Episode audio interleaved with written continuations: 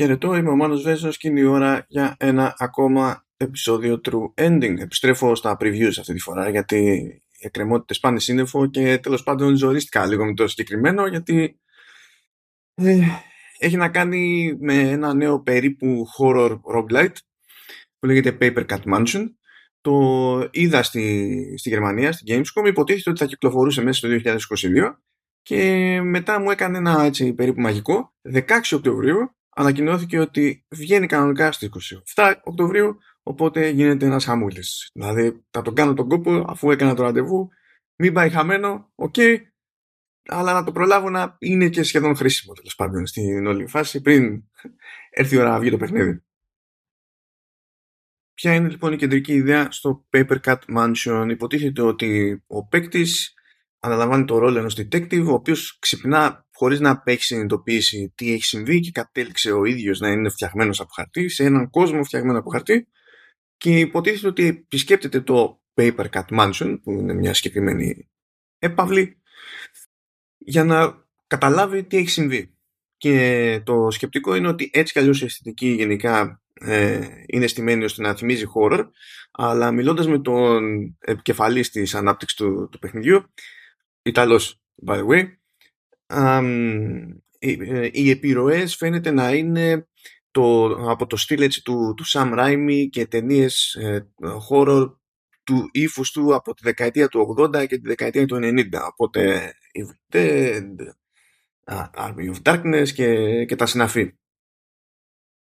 Υπάρχουν βέβαια κατά πως μου είπε τέλος πάντων και κάποιες επιρροές από Tim Burton και αυτές εκφράζονται με πολύ συγκεκριμένο τρόπο αφού υποτίθεται ότι ε, μεταξύ των επιπέδων ε, συνήθως έχουν ετοιμαστεί κάποια cutscenes και αυτά πηγαίνουν μαζί με τραγούδι οπότε καταλήγει το cutscene να είναι περίπου musical.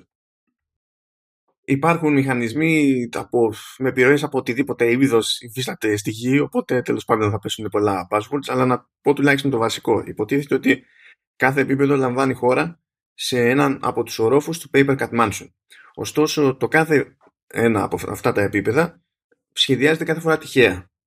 Και η λογική είναι ότι κάνει περάσματα, κάνει runs ο παίκτης, προσπαθώντας να, να καλύψει νέα πράγματα, να λύσει ε, γρυφάκια, να γλιτώσει από διαφορετικούς εχθρούς, ε, να μαζέψει περισσότερα στοιχεία, να αναβαθμίσει το, το χαρακτήρα, να κάνει ό,τι μπορεί τέλος πάντων για να ολοκληρώσει το επίπεδο.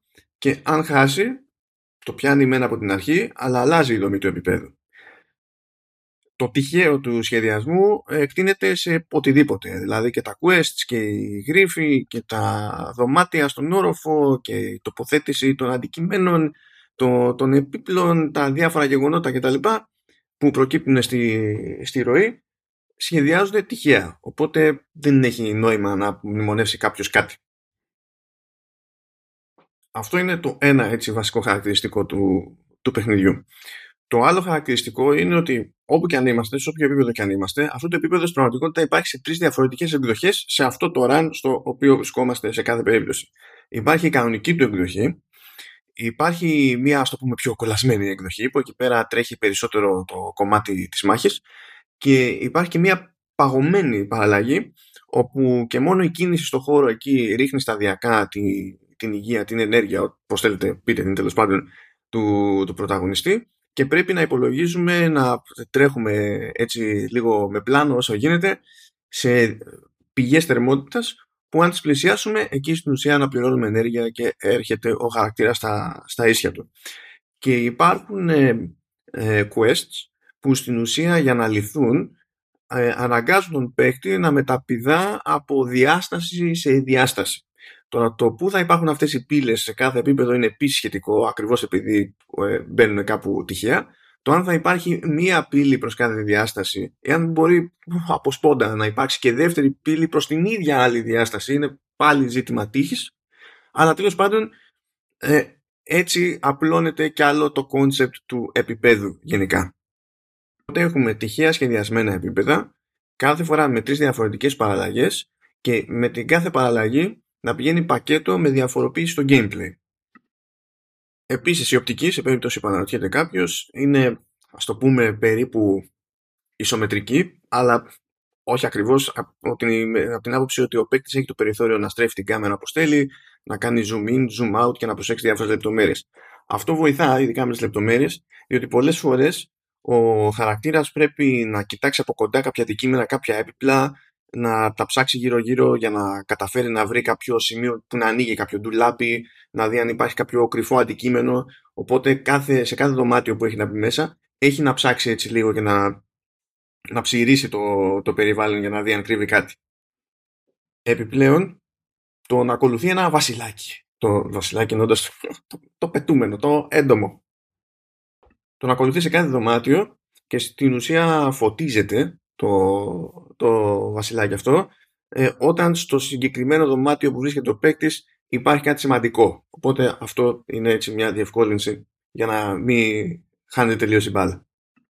Στην πορεία θα βρεθούν χαρακτήρες που θα πουλάνε αντικείμενα ε, που μπορεί να χρησιμοποιήσει ο παίκτης, χαρακτήρες που θα δίνουν κάποια quest, χαρακτήρες που θέλουν να κάνουν ζημιά στο, στον παίκτη, να τον σαμποτάρουν.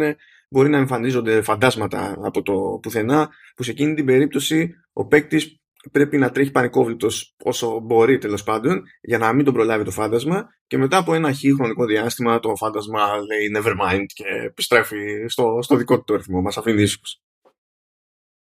Ως προς το κομμάτι των αναβαθμίσεων και τη βελτίωση του χαρακτήρα εδώ είναι που λέω έτσι, σκάει το passport, ε, ε, αναβαθμίσεις χαρακτήρα σε στυλ RPG κτλ. Τέλος πάντων υπάρχουν attributes, συγκεκριμένα defense, power, wit και dexterity και ολοκληρώνοντας τα διάφορα side quests που συναντά τέλος πάντων ο, ο παίκτη στη, στη πορεία του, στα επίπεδα, ε, μαζεύει μετάλλια. Και με τα μετάλλια αυτά μπορεί να καταλήξει, εφόσον έχει αρκετά, και να ανεβάσει τα, τα στατιστικά του αυτά και από, με συγκεκριμένους αριθμούς τέλος πάνω στο σύνολο να ανοίξει και κάτι πακέτα για να βρει και κανένα εξτραδάκι.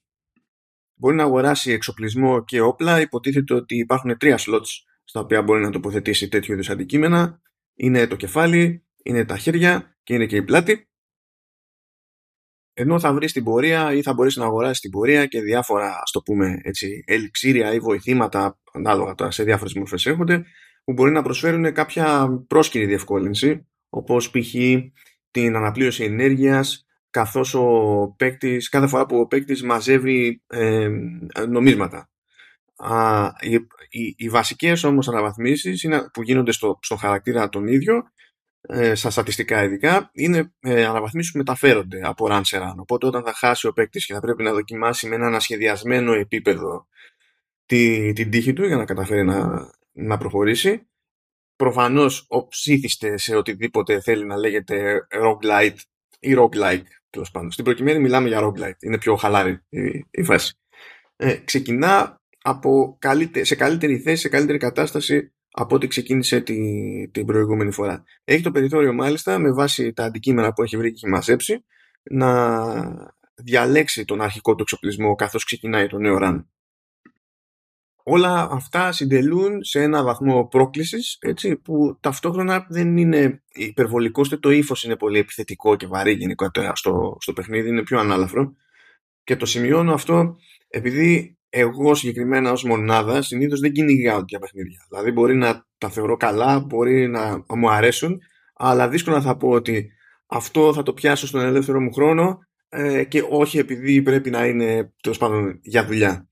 Και καθώς έπαιζα το, τη, τη, τέλος πάντων δεν ήταν έτοιμη, δεν ήταν τελειωμένη, ε, ολοκληρωμένη εκείνη η έκδοση του παιχνιδιού, ε, καθώς έπαιζα τέλος πάντων περίπου ένα μισάωρο περίπου και είχα την έκδοση του, του PC μπροστά μου, τέλος πάντων, δεν ένιωθα ιδιαίτερη πίεση. Μπορεί να υπήρχε πίεση στη στιγμή επειδή κάτι με κυνηγούσε, τέλος πάντων, ή κάτι έπρεπε να χτυπήσω και, και τα λοιπά.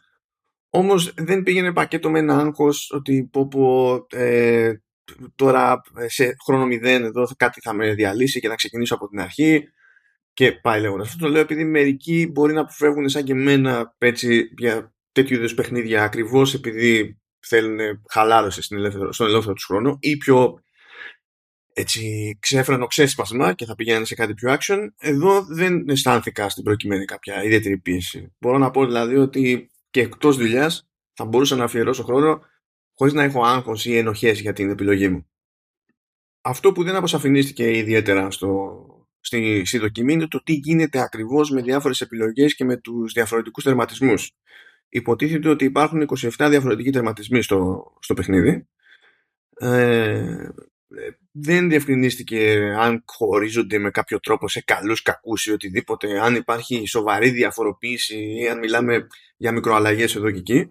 Υποτίθεται ότι ο τερματισμός στον οποίο θα καταλήξει ο παίκτης καθορίζεται από τον τρόπο με τον οποίο παίζει και κάποιες επιλογές που κάνει στη διάρκεια τέλος πάντων της διαδρομής της περιπέτειας αυτής. Αλλά δεν είναι ξεκάθαρο, δεν ήταν εκείνη την ώρα ξεκάθαρο τέλος πάντων, θα είναι προφανώς τελική έκδοση, φαντάζομαι. Ε, ποιοι είναι οι παράγοντες που σπρώχνουν τέλος πάντων τη, προς τη μία ή την άλλη διακλάδωση και τη μία ή την άλλη έκβαση. Ως προς αυτό δεν μπορώ να βοηθήσω στη πάρουσα. Αυτά τα λίγα, έτσι μαζεμένα και συμπυκνωμένα, βγαίνει παντού το παιχνίδι. Δηλαδή βγαίνει σε PC, Xbox One, Xbox Series X και S, PlayStation 4, PlayStation 5, Switch, κανονικότατα.